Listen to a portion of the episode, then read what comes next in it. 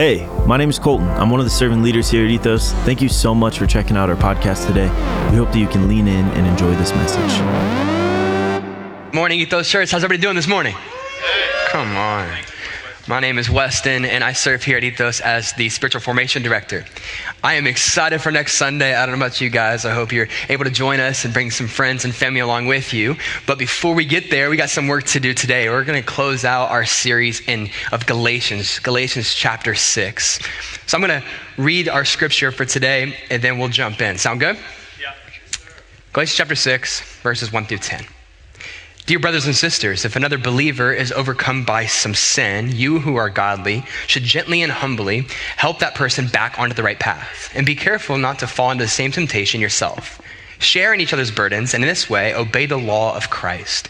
If you think you are too important to help someone, you are only fooling yourselves. You are not that important. Pay careful attention to your own work, for then you will get the satisfaction of a job well done, and you won't need to compare, compare yourself to anyone else, for we are each responsible for our own conduct. Those who taught the word of God should, be, should provide for their teachers, sharing all good things with them. Don't be misled. You cannot mock the justice of God. You will always harvest what you plant.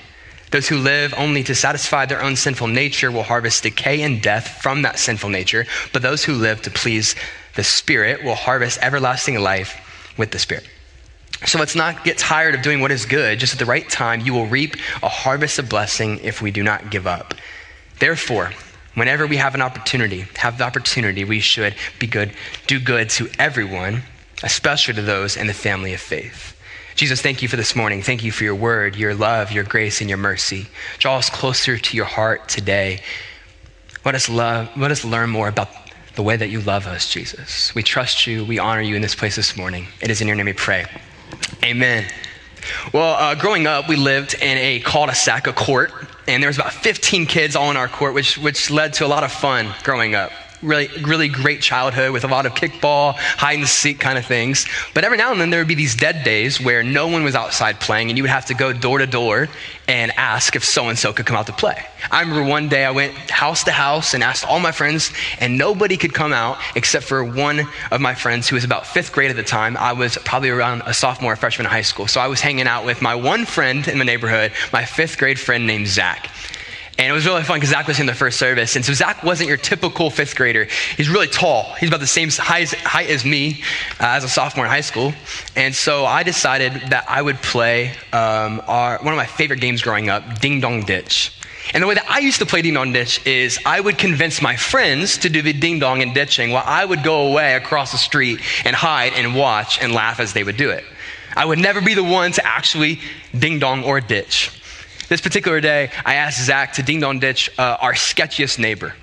This neighbor, uh, you know, we all kind of just stayed away from him a little bit. But this day I said, Zach, let's ding dong ditch him.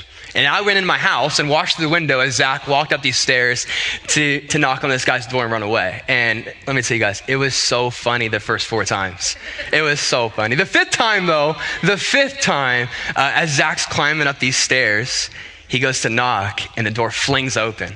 And our neighbor picks Zach up by his collar, lifts him off the ground, and carries him home about four or five houses down. He sets him on the porch and he says, Zach, why are you ding dong ditching alone in the pouring rain? Meanwhile, I'm inside watching through my window, losing. I think it's the funniest thing in the world. A few weeks later, Zach finally, after probably he gets grounded, he comes over to me and goes, Westin, why didn't you help me? Where were you? And I was, I don't know what you're talking about, Zach. I, I have no recollection of the event that you're talking about. I see myself do that a lot in life. Not convince fifth graders to ding dong ditch on people, but um, actually, I see myself as someone who sees a lot of needs, sees people in my life I could serve, I could help, I could carry burdens, as Paul talks about in Galatians 6, but I don't do it. And if I'm honest, I could be a lot better at carrying burdens. I could be a lot better at loving the people around me, serving the people around me. Paul talks in Galatians, he opens up in verse 2 with this share each other's burdens, and in this way, obey the law of Christ.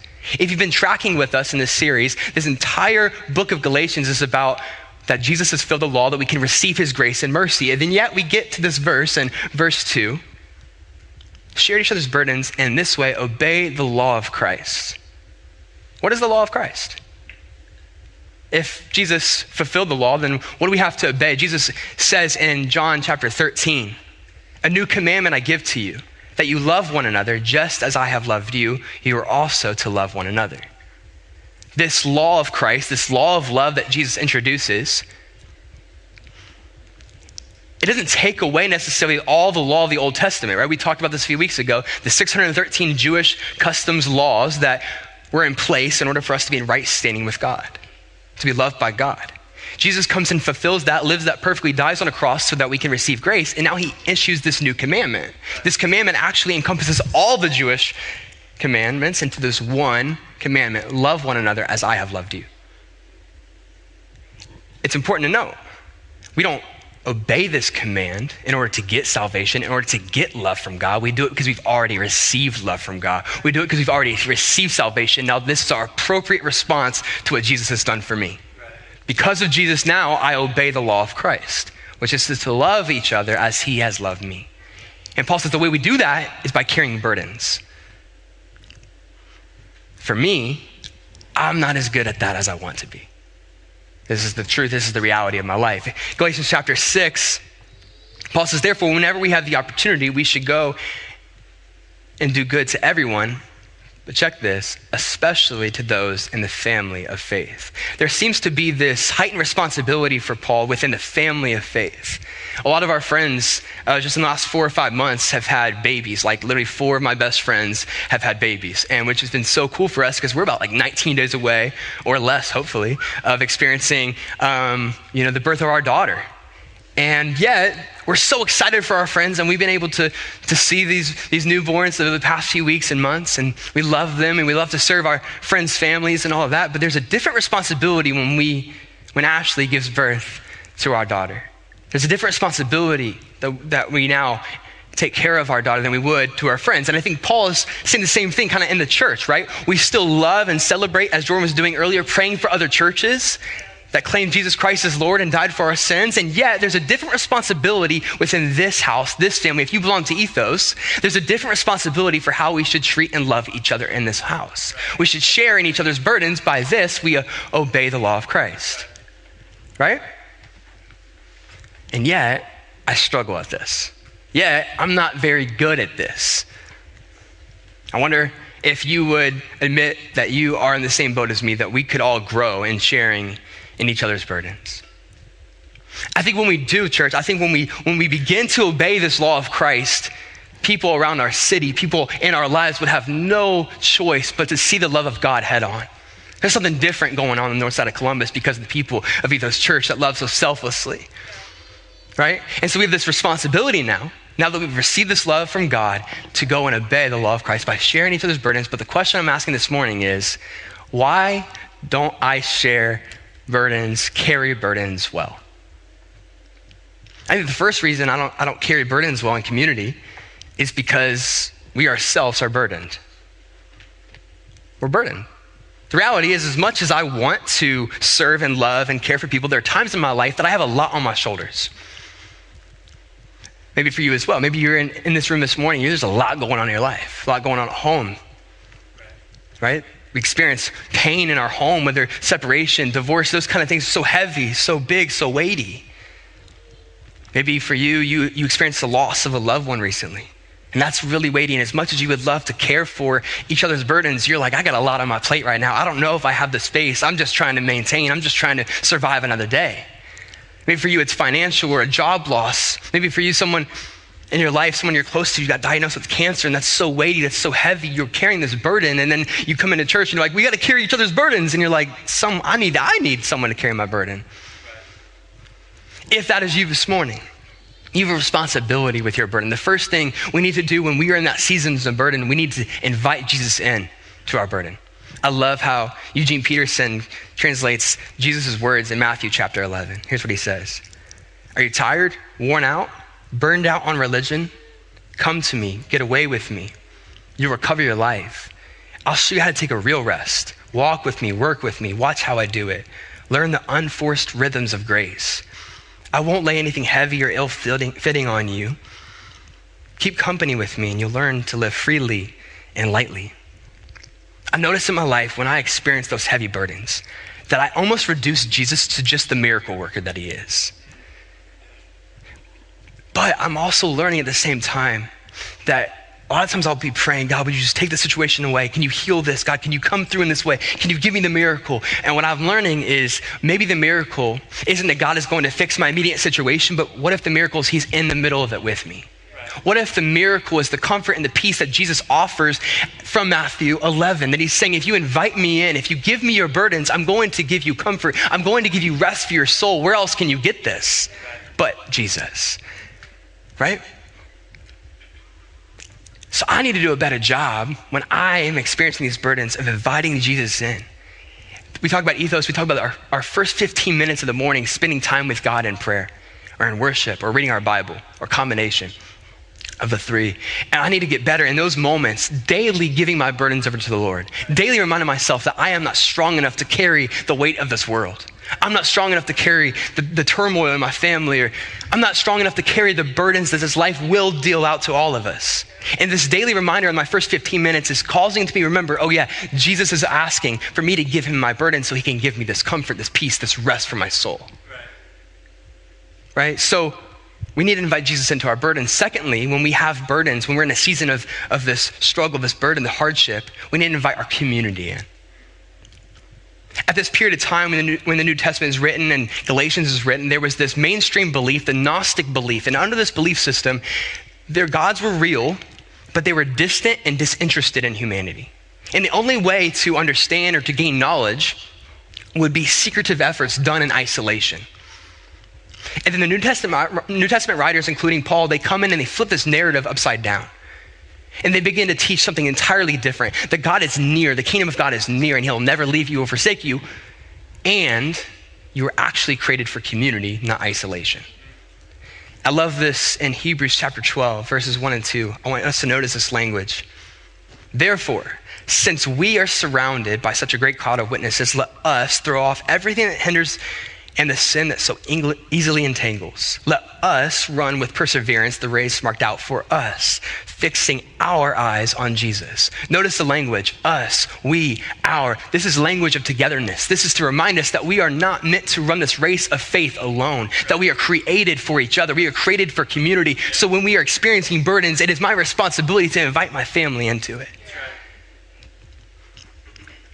Dominic Done, in his book, when faith fails, it says, he, he says, it's impossible to read the Bible and not realize faith's journey is meant to be done together. The idea is everywhere. The Bible begins with the triune God creating our world. He plants a garden and then puts a family inside. We're meant to do this within family. We're meant to do this together. The issue that we face is the world rages against this idea of the Bible. Sociologists would call what we live in as radical individualism. There's an article in Psychology Today that says we are the I generation. We are focused, hyper focused on ourselves. We value autonomy over accountability. We value individual happiness over the greater good. We value tolerance over love. Love is willing to change, challenge where tolerance only accepts. We value fierce independence over friendship. Individualism, I generation. And what happens is we carry this culture that we live in outside of this building, outside of church, and we carry it into church. So now we make church something we consume rather than a family we need to invest in. And so we have these burdens on the outside, but then we are here to just consume. I'm just here for my personal relationship with God. No, this is a communal relationship with God. He's my personal Savior, but He's our personal Savior. And we're meant to do this together. And so maybe for you, the question isn't, how do I share other people's burdens well? How do I carry other people's burdens well? Maybe the question is for you, how do I carry the burdens I have well? How do I invite others into what I'm going through? How do we do that?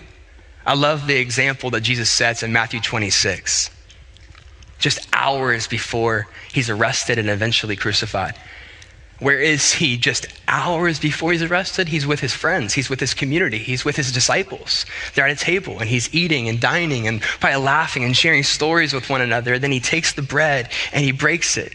And he shares a glass of wine and he says, Take this bread and drink this wine. This is my body, this is my blood. When you do this, remember me. What's Jesus doing? He's living life with his disciples, his community, his friends. And part of living life together is sharing in each other's burdens, letting people in. I just met with a friend this week, Victor, who I love so much, one of my best friends. And he, we just sat across from each other and he just began to tell me what's going on in his life. And at the end, he goes, Bro, I didn't realize how therapeutic this was going to be for me. I just, I guess I needed to talk some, to someone what's going on in my life. I'm telling you, there's so much freedom in just a simple conversation of letting your community into what's going on, to your burdens that you're, that you're facing, that you're carrying. And maybe you're like, Westin, I, I'm actually in a really good season. I don't really have a lot of burdens going on. I'm doing pretty good. And that's awesome. I'm so happy for you. Maybe that's a cue for you to know that you need to be looking around, your head on a swivel for who's not in that same season, who is carrying burdens, and how can you be a part of obeying the law of Christ and sharing their burdens with them. So then, for the rest of us who are in this space, or we want to carry burdens better in community, what do we do? How? Why don't we do it well enough? And I think the second reason we don't is because we're hurried. Corrie ten Boom once said that if the devil can't make you bad, he'll make you busy. And I think there's some truth to that because both sin and busyness and hurriedness do the same thing in the sense they disconnect us, they distract us from God and community. Sin and busyness will distract you from God and will distract you from your community. Carl Jung, who's a psychologist, said, Hurry is not of the devil, hurry is the devil. Andrew Sullivan said if churches came to understand that the greatest threat to faith today is not hedonism or self indulgence, but distraction, perhaps they might begin to appeal anew to a frazzled digital generation. And then Thomas Merton wrote The rush and pressure of modern life is a pervasive form of contemporary violence. I don't even fully understand what that means.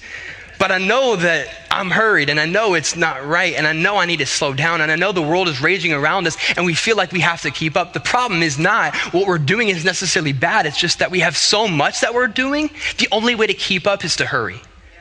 And the problem with that is hurry and love are incompatible. They can't exist at the same time. I think of my worst moments as a human, my worst moments as a husband or as a son, as, as, a brother, as a friend, as a laborer for the gospel, an employee, or just a human in general. It's when I'm in a rush, when I'm late for a meeting, when I'm behind on my unrealistic to do list. When I try to cram too much into a day, I become hurried and frustrated. I ooze anger and irritability. I lose compassion and empathy for others. Why? Because I'm hurried. John Ortberg says, hurry is not just a disordered schedule, hurry is a disordered heart. So, what are we going to do? How do we begin to change this hurried culture in our, even on our hearts? Our mission here at Ethos, our vision here at Ethos Church is to be with Jesus, to become like Jesus, and to do what Jesus did. But if we want to experience the life of Jesus, we must adopt the lifestyle of Jesus. The practices of Jesus are going to help us experience the fruit of the life of Jesus. And so I love looking at what Jesus did in his life, and I love to try to live my life an example as best as I can as him. And I love this story in Mark chapter 5, where Jesus is met by a synagogue ruler named Jairus, whose daughter is sick and dying. She's 12 years old. And he says, Jesus, I need your help. And so Jesus agrees to go to his house to heal his daughter. On the way there, they are walking through this crowd, and there's another woman who has been subject to bleeding for 12 years. The Bible wants us to notice that these stories are connected. Daughter's 12 years old. This woman's been bleeding and sick for 12 years. She's not supposed to be in public, and yet there she is because she's heard of Jesus, this miracle worker. She, she's unclean. She's not supposed to touch anybody, and yet here she is hearing that maybe Jesus can heal me because every doctor hasn't been able to. She bends down and she touches just the thread of his garment. And the Bible, Mark says, immediately she was healed. Jesus has a conversation with her, then he goes about his way to heal who is now a, a dead 12 year old girl. He raises her from the dead. I love what John Mark Comer says in his book, The Ruthless Elimination of Hurry. He says, God walks slowly because he is love. If he's not love, he would have gone much faster. Love has a speed. It's an inner speed, a spiritual speed. It's a kind of speed that, from the technological speed that we're so accustomed to, it is slow, yet it is Lord over all speeds since it is the speed of love.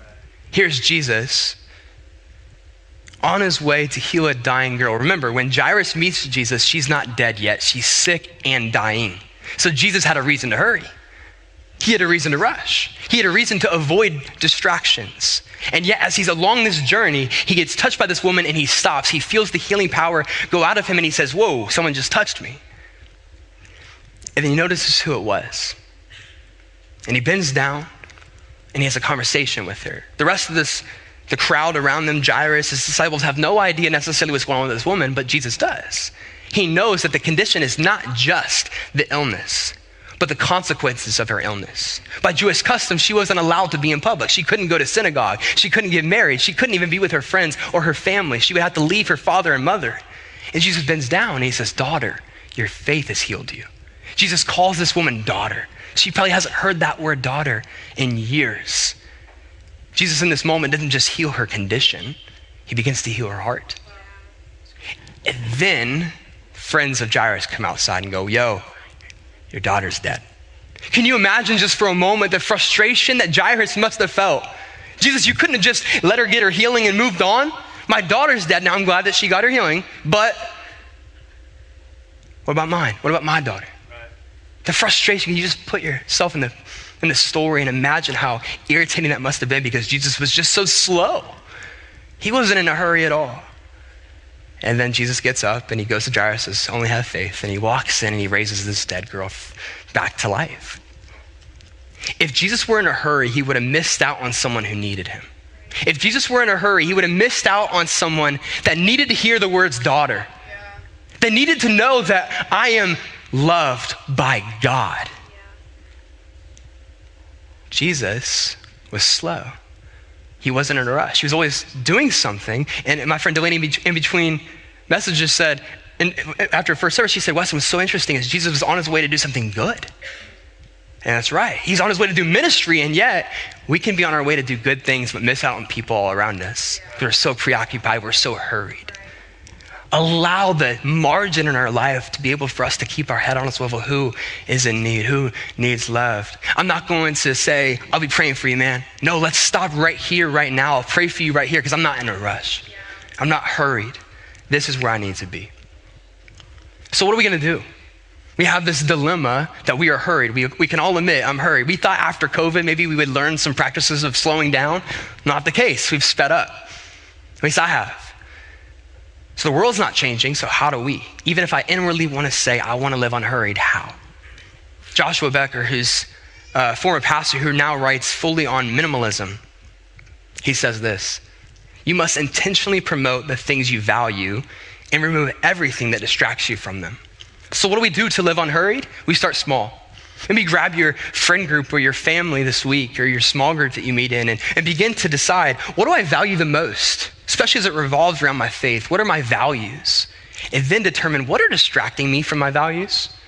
And then once we've determined what is distracting us from our values, we go, how can I remove or lessen them?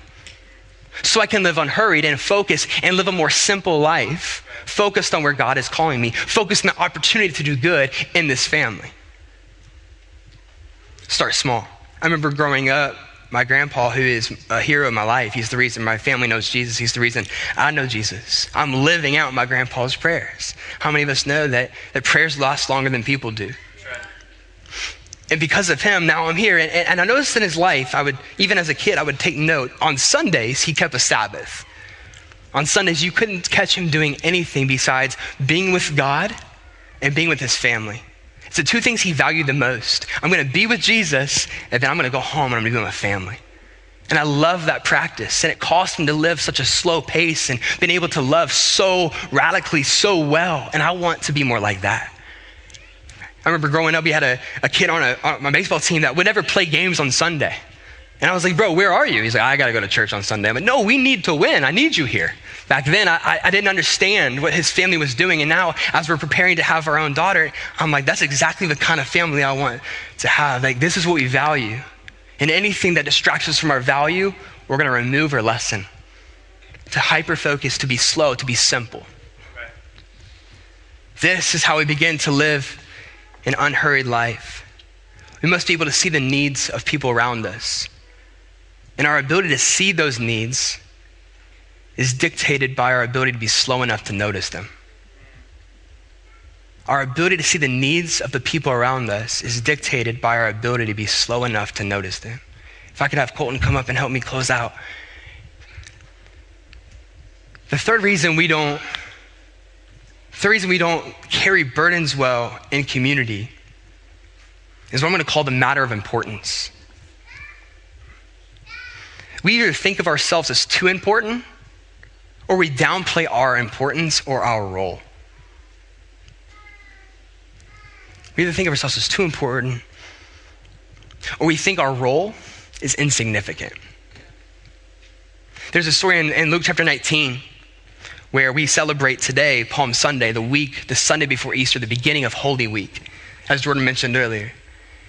And this signifies Jesus' triumphant entry into Jerusalem when he rides in on a donkey. But in order for Jesus to ride in on a donkey, he first needs a donkey. So he asks his disciples, Hey, would you guys go and get me a donkey? And he tells them exactly where to go and exactly how to get it. And they go. And they begin to untie this donkey and the owners of a donkey come out and go, Hey, why are you taking my donkey? And they go, hey, The Lord needs it. And I love the response from the donkey owners nothing. They just take it. And I don't, I'm assuming that it's because they just lived open handedly to go, The Lord needs it, take it. What an act of generosity. What a beautiful heart to go, whatever it is. The, everything I have isn't my own anyway. The Lord's given it to me, so if the Lord needs it, this donkey would have been like transportation back then. So it's the equivalent of us coming outside tonight and seeing someone hot wiring our car. Yo, why, why you hot wiring my car? The Lord needs it. Oh. If that happens tonight, call the cops. They're lying. The Lord doesn't need your car. You're good. But can we live in such an, a way where we're just so open handed to whatever the Lord needs? Something as small as a coffee or time well spent with someone, just listening to the burdens of their life, praying with someone right then and there, our resources, our finances open handed to wherever the need is, whatever needs to be done, Lord. I have a family here at Ethos Church. This is where God's placed me. I have an opportunity to do good. But I have to recognize that I'm not that important. Paul talks about in Galatians, we're not that important. So, can we begin to be open handed to realize the most important thing is Jesus and what he's doing here on this earth and through this church. Let's be open handed. Secondly, though, we, we sometimes downplay our importance, specifically our role of what God's asked us to do. I was reading Luke 19 and God just kept asking me to sit on the scripture. I'm be honest, there's not a lot there. But I kept reading it like, God, what do you want me to see? What do you want me to see? And then I noticed two things. I noticed Jesus inviting his disciples into the story. He could have just made a donkey out of thin air, most likely. He could have just figured a way to get a donkey on his own. Instead, he invites them in and says, Hey, would you go and get a donkey for me? And I love the disciples' obedience to go, Yeah. Faithfulness to go, Yeah, for sure. But my question is, did they even know why they were getting a donkey anyway? Do you? Do I? Zechariah 9 9 says this Rejoice greatly, daughter Zion. Shout, daughter Jerusalem. See, your king comes to you righteous and victorious, lowly, and riding on a donkey. This passage in Zechariah 9 is prophecy of the promised Messiah, that, that the Messiah was going to ride in victorious on a donkey. And so Jesus says, I need a donkey. But the disciples know when they said yes to do it, did they know they were fulfilling prophecy? I'm not sure. But the seemingly meaningless task, so important that we celebrate it thousands of years later and call it Palm Sunday, all started from the act of going, Yeah, I'll, I'll go get the donkey. It's not that big a deal. Years ago, I was at a movie, a premiere night. I don't know if they still do premiere nights. There was a premiere night for this movie, and I was so excited. I love movies, but I love previews the most. So I always get there super early. I love to see what's coming up next more than I even want to watch what, what they got now. And, and so we're sitting there, and early on, um, before the movie starts, or even the preview start, this guy's walking row by row and talking to every person in the theater. And I noticed him, and I noticed he's working his way up to the top row where I was, talking to each person. Finally, he comes to me and goes, Hey, guess what? What could this possibly be about? He says, I'm in the movie. And I was like, yeah, Okay. cool. No, no, no, seriously, I'm in the movie. All right, man. I don't believe you, but okay. He says, okay, well, when it's my part, when it's my turn, when it's my scene, I'm going to stand up on my chair and let everyone know. They're like, all right, dude, just get out, just go. We almost forget about it. About an hour into the movie, this dude stands up on his chair and goes, hey, here it comes, my part, my scene. And we're like, okay, now we're a little, we're anticipating it a little bit, right? We're like, wait, we gotta look for him. And sure enough, there's this scene where the camera pans, they're at a bar, and there's this camera panning, and he's sitting at the bar.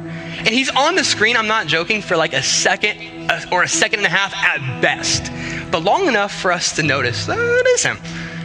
And as soon as his, as soon as the camera cuts to the main character, the entire crowd in the theater erupts in applause. Woo! Yeah! And this dude stands up and he bows and then he leaves. He's going to the next showing. He wants everyone to know he was in this movie for a second. But what if that's how I lived as relates to Jesus and what he's asking me to do? What if I can be that excited to play a part in what God's doing on earth, bringing heaven down to earth in this community? What if I got that excited about putting up chairs in the morning? To go, hey, I might be on the screen for a second and a half, but you know whose story this is? This is the story of Jesus, and he's inviting me in. My role is not insignificant because that donkey is now the donkey, the donkey Jesus rode on to enter Jerusalem oftentimes, um, every other week, I set up chairs. And I don't ever want to set up chairs. And yet, every week, we, I get here at 7 in the morning, we set up chairs. But I had to change my perspective to go, no, the chairs that I'm setting up, that I'm praying over right now, could be the exact same chair that someone sits in and receives the love of Jesus for the first time, and their eternity is forever changed. Because my role is not insignificant. Prayer team, we invite our prayer team after every service prayer team, it's not an insignificant role. You are praying with people that need it. They maybe for the first time, maybe they're closed off with God, and you have an opportunity to pray over them. For, they, for them to experience the love of God, the peace of God.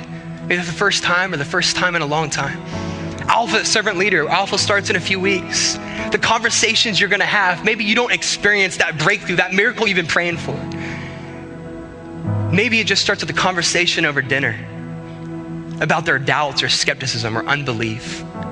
And maybe they never see the Holy Spirit. Maybe never they accept Jesus in that moment. But what if what you just did, the conversation was a seed that you planted? And maybe you never see them again, but years and months later, someone begins to water that same seed. And you may not see them until eternity. And they come up to you and say, Thank you for that honest conversation. When I was an unbeliever, you welcomed, you didn't judge me, you didn't impose your beliefs, you just welcomed the conversation. Thank you. You open my heart up to Jesus. The role that we play is not insignificant. Leah Sadlon, who leads our meal train, it's not insignificant. You are hands and feet of Jesus, carrying burdens in community when people need them. Tyler and Tess, who lead our grocery give, you are the hands and feet of Jesus, carrying the burdens, obeying the law of Christ by taking care, sharing the burdens of our community. Our worship team, our production team, they create an environment for us to come in each week to experience Jesus. The role we play is not insignificant. Even the small acts that God has asked us to do can be a part of changing eternity, changing someone's eternity forever. This is what it looks like to carry burdens in community. It looks like recognizing when we are burdened and inviting Jesus in and inviting our community in. It looks like determining What's keeping me so hurried? What can I remove? How can I simplify my life to be more on mission? Obeying the law of Christ by carrying burdens. And lastly, it's recognizing that I'm not that important, but I'm not insignificant either. I don't care what role I get to play, I'm just happy I get to play a role. This is what it looks like to read Galatians 6 and put it into practice. We've been saved by grace, and now we are called to obey the law of Christ, to love everyone as Jesus has loved us by carrying com- burdens in community. This is it, church. As we prepare our hearts for next week, for Easter, where we celebrate this grace, this mercy, let us remind ourselves we are called to carry burdens here in the family. Let's respond.